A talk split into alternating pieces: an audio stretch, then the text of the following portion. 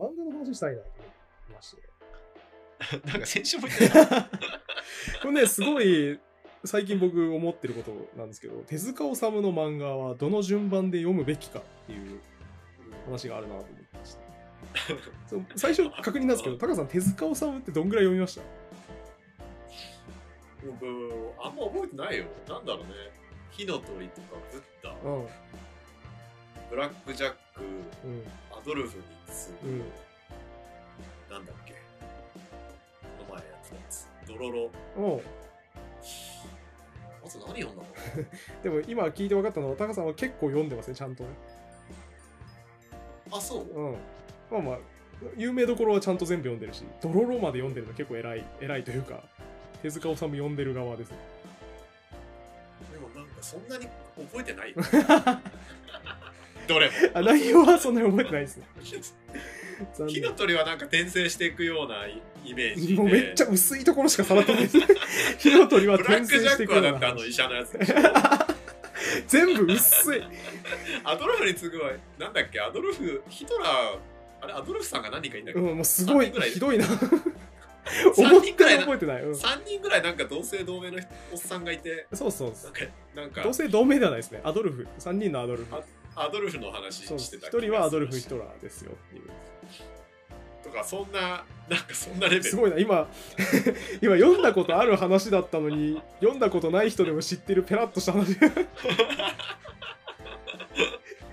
すごいいいっすね。なるほどね。いや、リスナーの方にね、ん？どんな話、どんな話か説明しといて。はいはい、なるほどね。いや、嘘つけ。知ってる限りのこと喋って、あ今のだったでしょ。え、何、ホリケンを大体読んでる僕、そう、手塚治虫はすごい好きで、有名どころはほぼ全部読んだんですよね。あれだけちゃんと読んでないわ。リボンの騎士だけちゃんと読んでないけど。他のその、はいはいいわゆる手塚治虫漫画といえばって言って出てくるものは多分全部読んだんですで、短編もなるべく読んでて、細かいその雑誌に読み切りで載せたやつとかも、後年短編集化されてるやつはなるべく読んだんですよ。で、そう手塚治虫論喋ると、すげえな、かっこいいな手塚治虫ってなるんですけど、手塚治虫ってその、鉄腕アトムとか、まあ、だからゴリゴリ少年漫画ですね。ジャングル大帝とか。であと少女漫画、リボンの騎士とか。それで売れた人なんですよ。当時まだ20代、30代前半で。で、それで売れて、まあ、だから鉄腕アトムっぽいのお願いしますってなるわけじゃないですか。編集部とかも。うんつ似たようなのやっぱね、あの、書かせて売りたいっていうのがビジネスの基本なわけですけど、でも手塚治虫やっぱ途中から方向転換するというかね、特に多分70年代だと思うんですけど、70年代がその、日本が割とこう暗いムードなわけですよ。オイルショックとかあったりとか、あとあの、学生運動があったりして、左翼っぽい闘争があったりして、まあ死人がいっぱい出たりしてるわけですよ。うん。うんっていう世相において僕は何を思うのかみたいなものを多分手塚治虫なりに探求した結果なわけですけどめっちゃ暗い漫画をいっぱい書いてるんですよね。70年代とか。暗かったりあと社会派っぽいやつですね。あんまりその難しいやつ。日だまりの木とか。霧人参加とか医療問題をえぐったやつとか書いててでその時期人気めっちゃ低迷してるんですよ。わかりやすい。でもやっぱなんだろうな手塚治虫なりにその方程式が見えてるはずなんで別に書けるわけですよ。ジャングル大帝みたいなやつとか。でもそれは書きたくないんですよね。世相がねその学生運動全盛の時代で僕が描き出したい人間はこれだっていう作品があるからまあそれを優先して書いてるアーティスト気質なんですよねっていうかっこよさがすごいあるなと思ってまあで結果その後に生まれるのがブラックジャックなんですけどもうほぼこれダメだったら引退みたいな感じで出てきたのがブラックジャックでそこから持ち直すわけですよね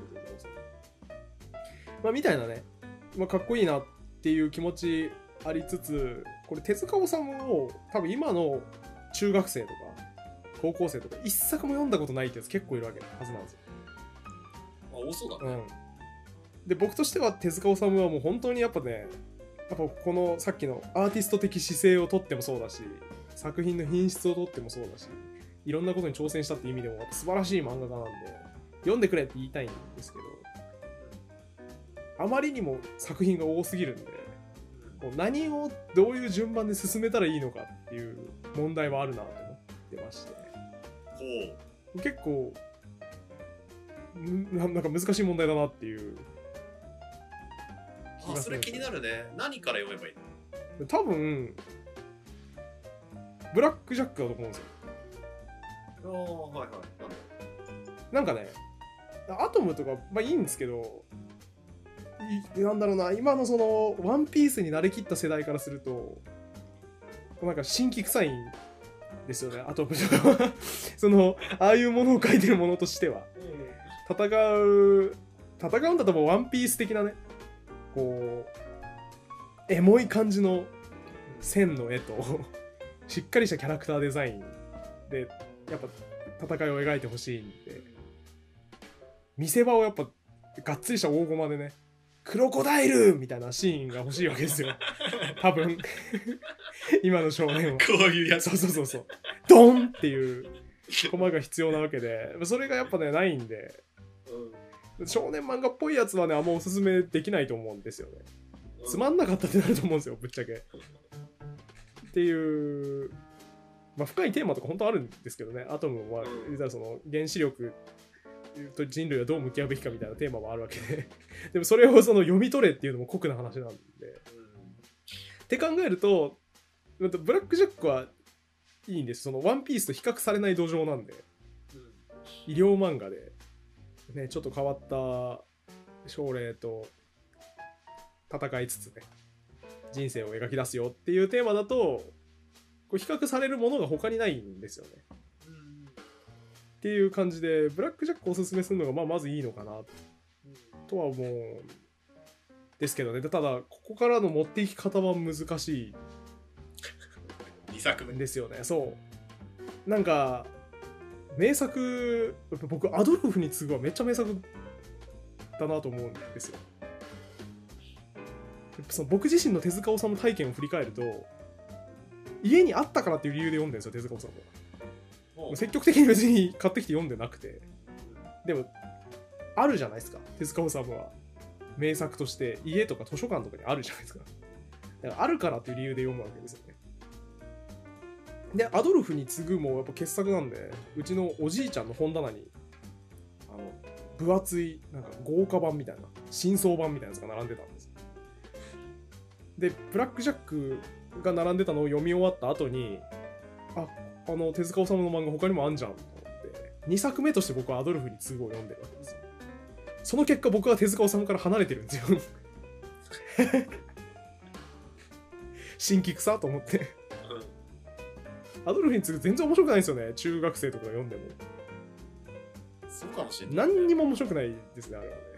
よくわかんなんか人がいっぱい死ぬ新規臭い話として 処理されてしまったんですよね。だからあれは順番としては失敗ですよね。まあ誰におすすめされたわけでもないんですけど僕は。勝手にあるものを持って読んだわけですけど。だから組み立て失敗したなっていう反省がありますねかといって火の鳥もなあんま面白いとならない気もするんだよな2作目で。火の鳥も僕挫折したよ。あ本当ですか？確か。うん。あれなんかめっちゃいろんな長いよね。長いです。なんとか編なんとかなんとか編なんとか編がいろいろ。なんか図書館に置いてあって読み読み始めたけど、うん。どっかでやめたと思う。それ何歳ぐらいの時ですか？中学ぐらい。ああ。そっか、まあ、中学生やめるかもしれないですねうん。裸足の弦は最後まで行ったんだけど。へえ隣。裸足の弦の方が読みにくくないですか？裸足の弦のがなんか分かりやすかった気がする当時あなんか火の鳥は深いみたいなこと言われ言われたけあ、ど、うん、おーって言ってなんかなんか途中でやめた。いやでもぜひ今になって読み返してほしいですね。あ読み家にあるからうん。大人になった後読んだああそういうことか。うん。なるほど。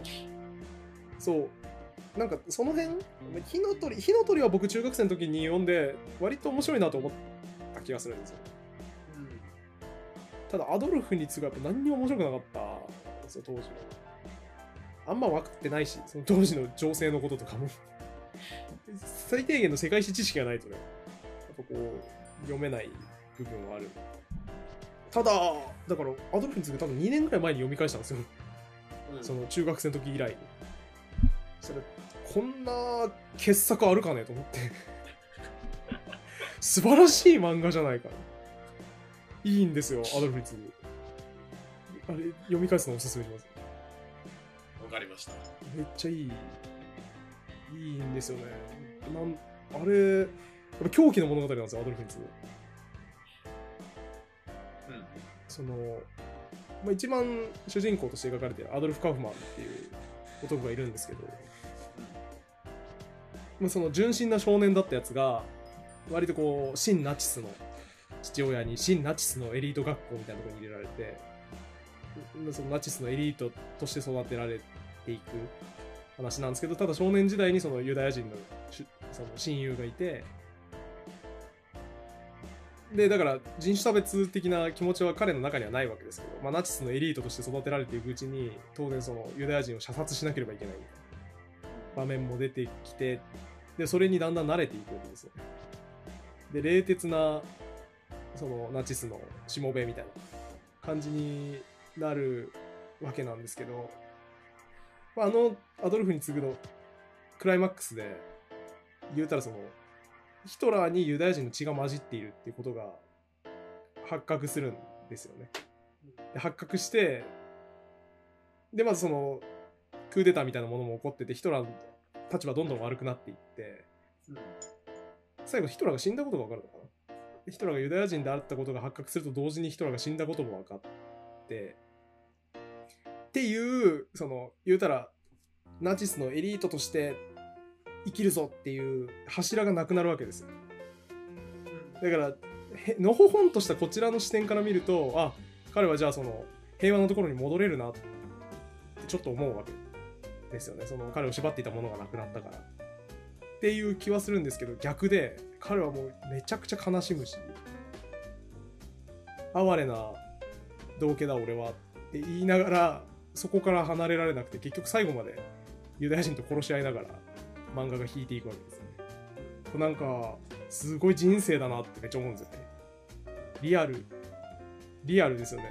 あの血の通った人間だった彼が冷酷なマシンに変えられてで血の通った人間に戻れる機会は大いに与えられているんだけど最後まで自分の意思で戻らないし戻れないっていう。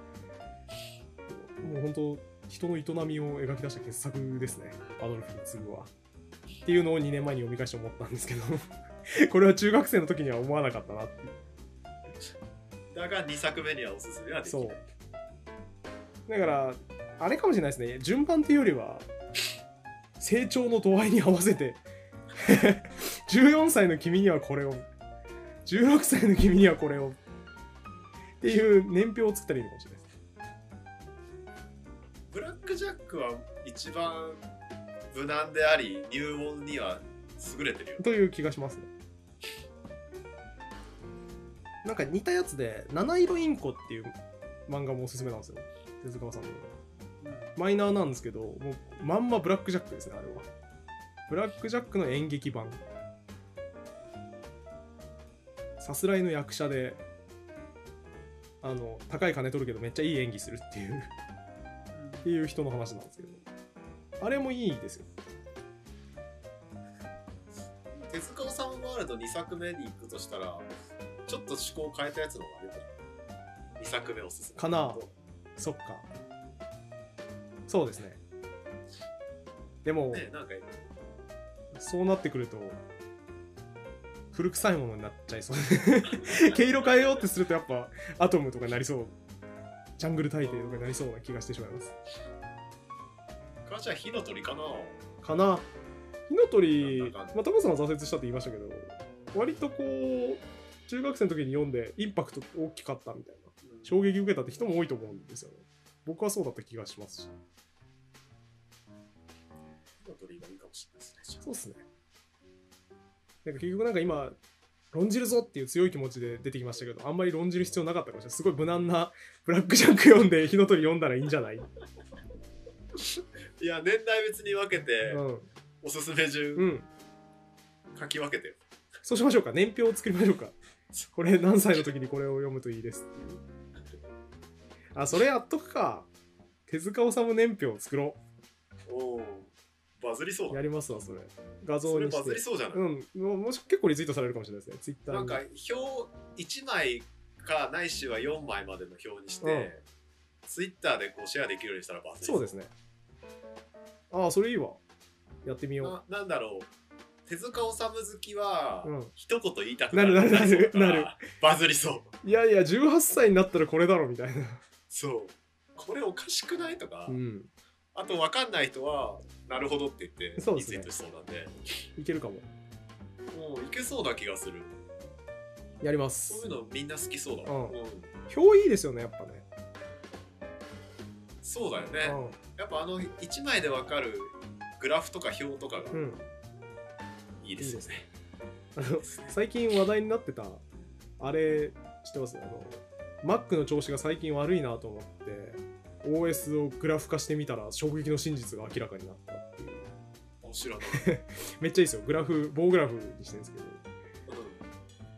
ここ10年の変化っつって MacOS8.1 8.2、8.3、8.4、9.1、9.2、9.3つって、で、10.1、10.2ってちょっとずつ増えていくわけじゃないですか。で、10.9の後、10.10っていうのになって、だから OS としては進化してるんですけど、グラフはちょっと減るわけですよね。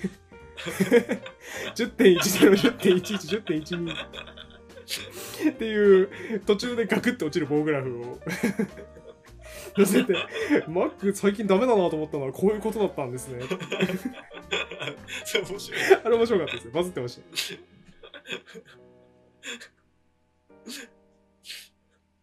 あそれはいいかもそういうのだなって。なんか衝撃の事実が明らかになったって言って、うん。縦軸に年収の額が書いてあって、はいはい年収400万うん。で400万まで棒グラフが伸びてて、うん右に年収800万800万まで伸びてて あったあった、それも。ね、年収800万400万の2倍ということが明ら分かったクソグラフだな。なんかこれ面白いな、はい、面白いですね。クソ棒グラフ面白い。いいですね。クソみたいなグラフ、楽しいですね。作りたい。そうだねなんかグラフにするとバズ受けるよね、でそれバーガーハンバーグバーグが一時期散々やっちゃったんですよね。ランニングページの中とかね。あのー、あれとか覚えてます？頭の悪い人向けの保険入門。保険をのどぐろに置き換えるやつ。あ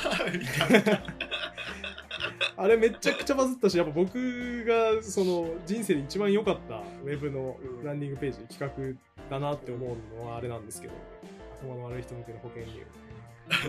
あれも、そうですね、そのコアアイディア、保険をのどぐろに置き換えて、お金をクレオパトラに置き換えて、めっちゃ置き換えすぎても何が何だかわからない。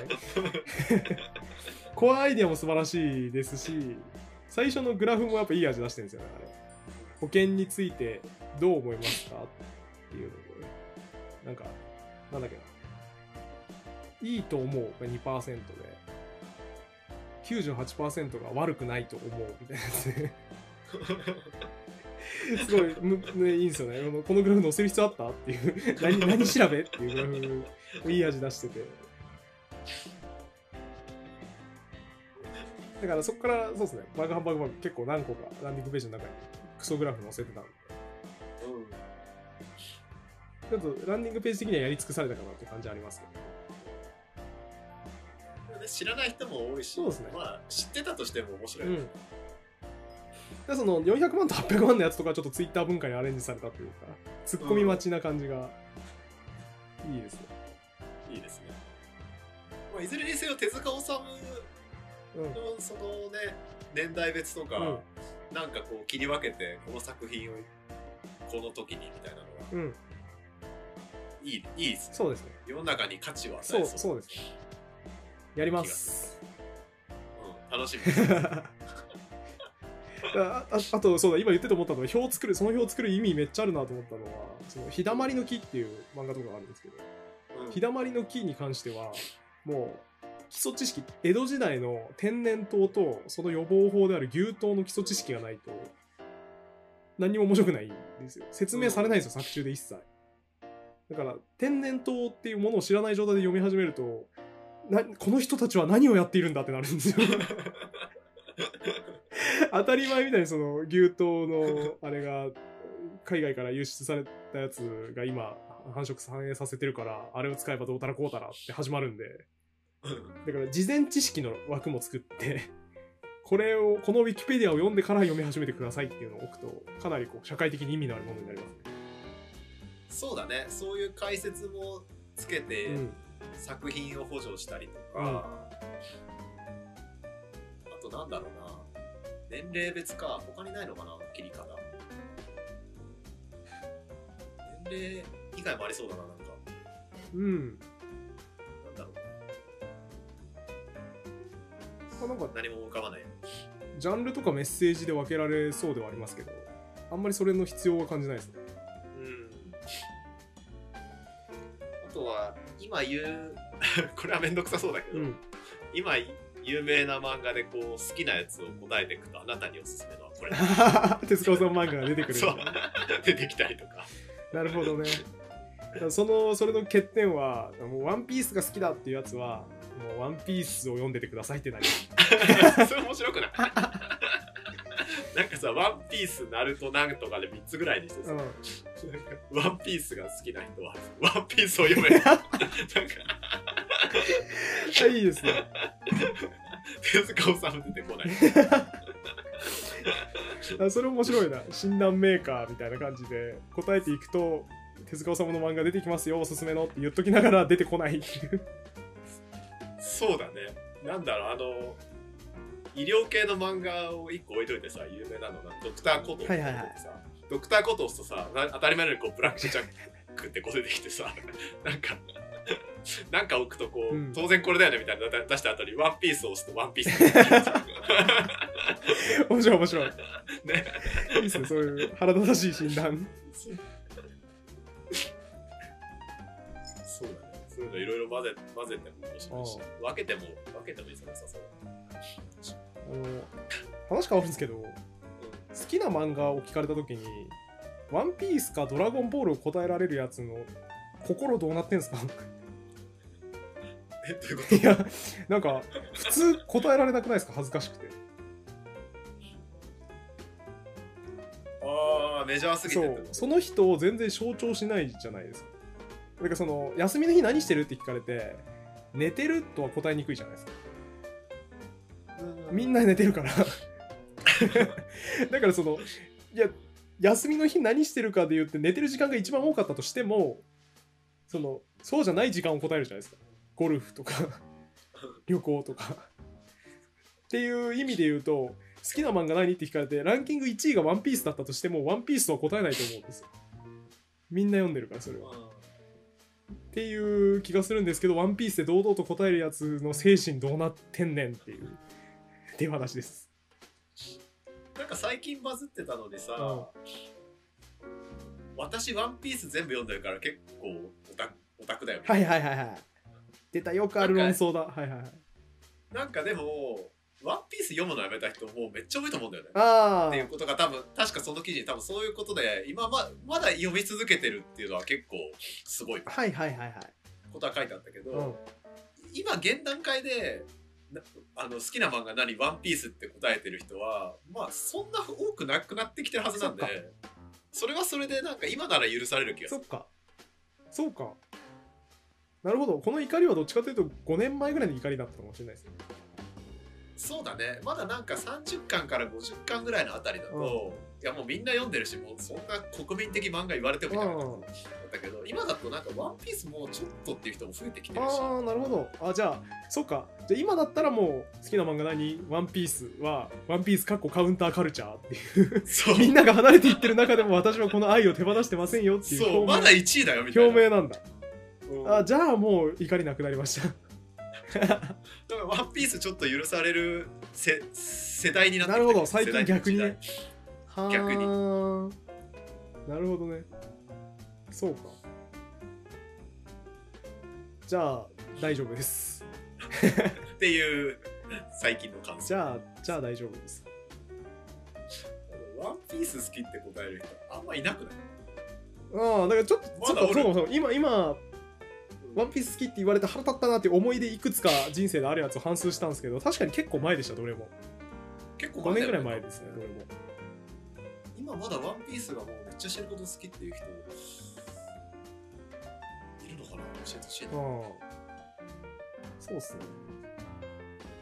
高さん好きな漫画何って聞かれたらなんて答えですか僕でもスラムダンクだけど ちょだいぶあれですねそれも。それもだいぶ。そう。ただやっぱり頭一つ抜けてると思ってて、うん。まあなんで好きな漫画ランキング100とかつけてるから、うん。まあ知りたきゃそれを送ったりとか、はいはい。最近だったらとかあるなるほどね。し、あとまあ「スラムダンク1って言ったけど、まあ、寄生獣とか沈黙の艦隊とか、うん。あとあんまり人が挙げないので言うと「直子」っていう駅伝の漫へ画とか、え知らないよ。へえまあそのあたりがトップ10とかに入ってる。沈黙の艦隊渋いっすね。なんかめっちゃ面白めっいちゃ面白いです。うん。めっちゃ面白いしいや沈黙の艦隊はちょうどいいです。なんか なんかで好きな漫画何って聞かれた時の答える度合いとして沈黙の艦隊はかなりベストですね。なんかそのそね。漫画通なら全員知ってる名作だしでその書いてる人もやっぱ大家なわけですよ。川口海二っていう、そのもう漫画描きとして偉大な歴史がある人なんだけど雑魚は知らないっていう。漫画を読まない人は絶対知らないですよ川口海二を。そうだね。っていうもうちょうどいい回答ですね。そういう意味そういう意味ではだから寄生獣とかもそうじゃない？いい塩梅じゃない？いや寄生獣はちょっとメジャーになっちゃったんですよ。映画化されたから。ああそっか。もう2年ぐらい前からもうみんな読んでる感じあってきな漫画寄生獣っていうとなんかちょっとこうふーんみたいな。あ それはちょっとそうですね。聞かれた時のチョイスとして微妙かもしー じゃあ沈黙の艦隊っていう。わうん、沈黙の艦隊っていうとお分かってるこいつってなり、まあ、いい答えですね。いいか ホリケンは？何なんてこと？僕も難しいですね。僕もなんかいい答えを出したいなっていう下心が働くんで僕はいつもしぐるいって言ってますああしぐれ面し白いぐるいいですよね。しぐるいもいいっすね。漫画好きはみんな結構読んでるじゃないですか。うん。でもやっぱあれは名作一般の人は知らないので。確かに。しぐれは著者が他の作品有名じゃないもんね。確かに。そうだわ。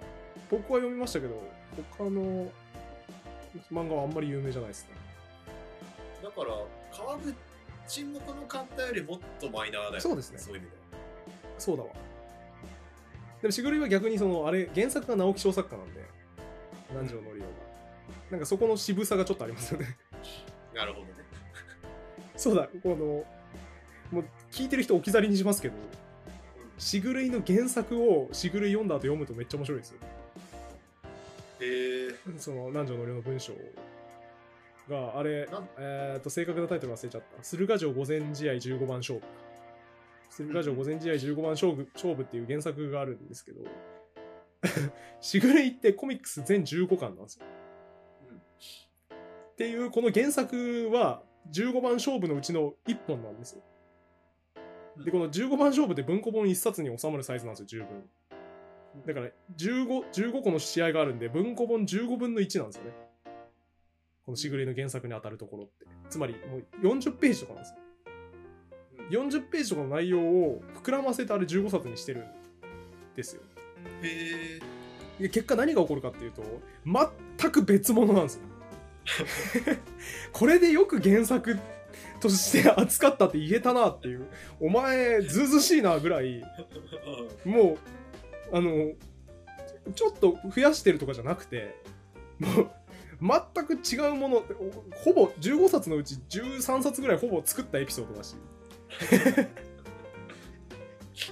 もうね別物やんっていう衝撃がすごすぎて面白いんですよ。そっか有名作品を原作にすると売れるんだ。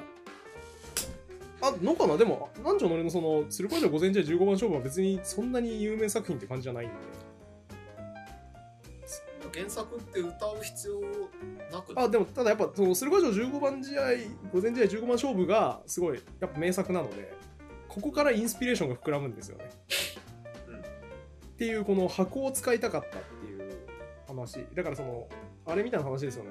えー、シェイクスピアのそのハムレットに影響を受けて作るみたいな。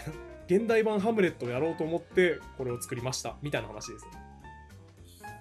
さちょっと設定を変えればさ、インスピレーションで済む話だけど原作にしたわけじゃん、うんで原作にして売れプラスアルファ売れるっていうのがないんだったら、うん。なんかわざわざ原作にこう寄せたっていうのはリス何なんだろうリスペリスクト。ペクトもあるでしょうしでもやっぱあれがメスその時代背景とかその描かれてる登場人物の登場人物は違うな。うん。背景ですねやっぱ。時代背景そっか。が素晴らしい。状況設定が素晴らしいから、まあ、それ生かして作りたいよねっていう発想じゃないですか。原作って書くことによってそれ原作を読んだ人はこういう時代の話なのねっていう、うん。補足されるしっていう効果もっていう効果もあります。ただもう本当すごいんですけどすごいとこ一例挙げるとその漫画しぐるいの中で岩本小雁っていう師匠が出てくるじゃないですか。うん。まああの人漫画版だとめちゃくちゃなんですよね。あのそもそも1週間のうちで正気を保っているのが2日しかないっていう衝撃のキャラクター設定。で ほとんどの時間はわけわからん言葉娘の名前を叫びながらあの小便も漏らしながら屋敷の中を徘徊するって困った師匠で主人公は何回もその師匠に苦しめられて焼き火鉢を手に握らされたりとかそういうことが当たり前に行われる。兄弟子に至ってはあの口を切られる歯を切り落とされたりとかしてる。んですけどその岩本小雁先生。うん。で象徴的なその兄弟子が口を切られるシーンが口切られた理由がその小雁先生師匠がうちの跡取りになる候補2人いるけど A と B どっちがいいと思う？と。A と B 実力は似たようなもんだよね？って師匠がその兄弟子に聞いたらその兄弟子があこの A のやつの方がいいですよって主人公を推薦してくれるわけです。でななぜだってその師匠に言われてあこの A はその性格もちゃんとしてるし何よりその娘師匠のその娘をお慕い申しておりますから結婚したらすごいいいと思います。みたいなことを言うんですよね。普通の発言じゃないですかこれ。これ言われた次のページペラってめくったら俺ページ飛ばしたのかなってなるんですけどもう口にガッサー歯突き刺さってて。いや刀ですね。刀で口バッサー切られて口裂け男みたいになるわけですよ。次のコマで。っていう衝撃のシーンがあってななんでそれ切ったかっていうとそのお前は剣術の師範なのにその弟子の評価をその娘を慕ってるかどうかなんていう謎の尺度入れてるのかと。腕前だけで語れって言うんですよね。明らかに口を切るほどの 失言じゃないですけどね。一言言ったら済むやんけっていうまあまあそのあまりの狂気性に一気に引き込まれるっていうこれコミックス2巻か3巻の名シーン。なんですけどこれの原作版読んでもう僕びっくりしたんですよ。同じこと聞くんですよねその師匠が。ただ原作版だと師匠は正気失ってないんですよ。1週間のうち1週間ちゃんと正気なんですよ。でちゃんとあの笑顔を見せるちゃんとした老人なんですね。で同じこと聞くんですね。その兄弟子に跡取りは A と B どっちがいいと思う？って言って。で兄弟子も同じように答えるんですよ。いや A 君の方がいいですよと。彼はもう真面目ですし何よりその娘さんを期待してますから結婚したらいい感じになりますよって言うんですよ。でここどうなるのかなと思ったんですよ僕。この正気失ってない師匠もうやっぱここで怒るのかなみたいな。やっぱ剣術のことになると怖くなるのかなと思って小説読んだら結婚したらいい感じになると思いますよ。兄弟子が言いました。師匠は答えました。そうだよな。わしもそう思う。全然別物じゃん漫画と。別の人が全然別の会話してるじゃん。これはあの衝撃大きかったですね。おすすめです。しぐるい。しぐるいね漫し画と原作とう漫画と漫画読んだ後に小説読むのおすすめですびっくりしました師匠温厚な老人っていう。これはもうしぐるい読んでよかった人はぜひ原作の方も読むといいと思います。うんしぐるい自体もねしあんまり知られてない名作だそうですね。ね。実は新アニメ化されたりしてましたあそうなんだ、へえあれアニメ化もすごいな、うん。でもシグルイアニメで映える可能性がある漫画だね。そうですね。ただ下手に作ると見られたもんじゃなくなる可能性もある漫画ですね。そうだね。ちょっとアニメ見てないんでよくわかんないですけど評価高かったんで多分よくできてるんだと思います。そう。っていう語っちったしぐるいについて。おもう結構経ってますけど。もうこんなもんすかね。伸びてると言われてて。大丈夫ですか高さん。うんなんだろう。まあこれ収録がお昼前なんだけど、うん。お腹お腹が減ってきた。じゃあ高さんがお腹が減ったので今日は終わりにしましょうか。まあでも1時間半ぐらい。うんもう1時間半ぐらいやってるか経ってるもんね、うん。結局トピック3らつ？そうっすね。3つ。もうダメだ。漫画について喋ってしまった だってこれトピックのもう一つも漫画じゃんオリケン。本当だ。いやもうだからあれですよね。変化のない日常を送ってると漫画の話ばっかりしたくなる。悲しい、そうだね、うん、たまにランニングするぐらいだそうそうですね。あと料理して。料理して。隠居生活僕のだってさこれもう一個のトピック、うん、はーっていうゲームっていうボードゲームなんだ。けどさ、変化のない日常を送ってるとボードゲームしか喋ることない 一緒じゃないですか。なんなんですかこの悲しい二人のラジオは。変化のない日々を送る人のラジオになってます。まあいいんじゃないですか。そうっすね。じゃあこのラジオがき貴重な変化そうそうですね。でこの「ハーっていうゲームの話とかは来週にしましょうかそうだね。ちなみにこの「ハーっていうゲーム作った人米光さん僕面識ありますよ。おぷよぷよの作空者ね。港の作者です。なんで？で昔パワポカラオケっていう遊びあのパワポにランダムなスライド入れといて適当に即興でプレゼンするっていう大喜利みたいな遊び。うん。なんですけどそのパワポカラオケの大会に出たら一緒に出てました。あ米光さんじゃないですかってなって存じてます。へえいい人でした。あそうなんだうん。はーっていうゲームのことうをん。ツイッターに書くと、うん。リツイートしてくれる。さすが。流行らせようっていう強い気持ちがありますうん。あリツイートされてると思って。すごい。まあその話は来週にします。そうだね。あのパワーポーのスライドを見てプレゼンするっていう企画でなんかすごい大学時代のことを今思い出したんだけど、はい旅の写真を見て、自分が写ってたら一気飲みするっていう。パリピだな。なんすかそのパリピかける旅人の遊び。そんなことしてたんですすか？すぐ潰れるよ そりゃそうでしょ。あれ。すあのゲームすごいすごかったね。一回しかやってないけど、はいはいはい九州旅行の写真みみんなで見ようかって言って、当たり前のように誰かが写ってるから毎回そりゃそうでしょみんなで旅行行ってんだから誰かしら映ってるでしょ。1時間ぐらいでバッタバッタ倒れてって人がうわーなんかやだわその遊びパリピの遊びだわパリピパリピじゃないんだけどまあいいやまあこの話は以上なんで終わりましょうはいじゃあ今回も終わりにしましょう。なんか引き続き扱ってほしい話題とか質問などありましたらコメントしておいていただけると使います、はい。ええーチャー、高評価とかチャンネル登録いいねとか。そうですね。Facebook や Twitter とかインスタとかにこういいねって言ってもらえると喜とてもやる気になりますんでよろしくお願いします、はい。ちなみにあの YouTube がじんじんわりチャンネル登録者数300人突破していいなっていう感じ。でそれでもこのラジオじゃないかもしれないまあちょっとよくわかんないですけど僕もいろいろなんか見てた。ホリケンのチャンネルだもん。まあまあまあ。でもこのラジオで最近は伸びてる気がするんで。1000円超えるといいですねそうっまずね。ちょっと収益化を目指してやっていけたらなと思います、はい。じゃあ今回も終わりにします。ありがとうございました、ありがとうございました